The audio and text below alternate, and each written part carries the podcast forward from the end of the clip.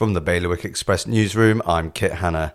The president of Guernsey's Committee for Education, Sport and Culture has quickly rejected calls from two trade unions for another delay before Ofsted starts inspections of schools in the bailiwick.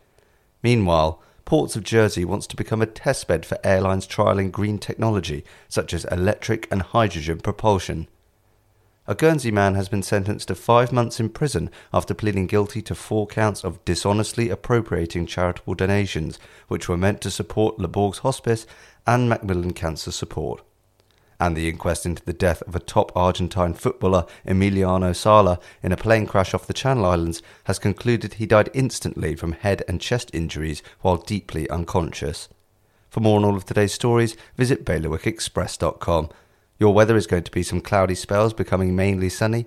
The wind will be an easterly light force 3, increasing to moderate force 4, and there'll be a top temperature of 13 degrees. That's the latest from the Bailiwick Express news team.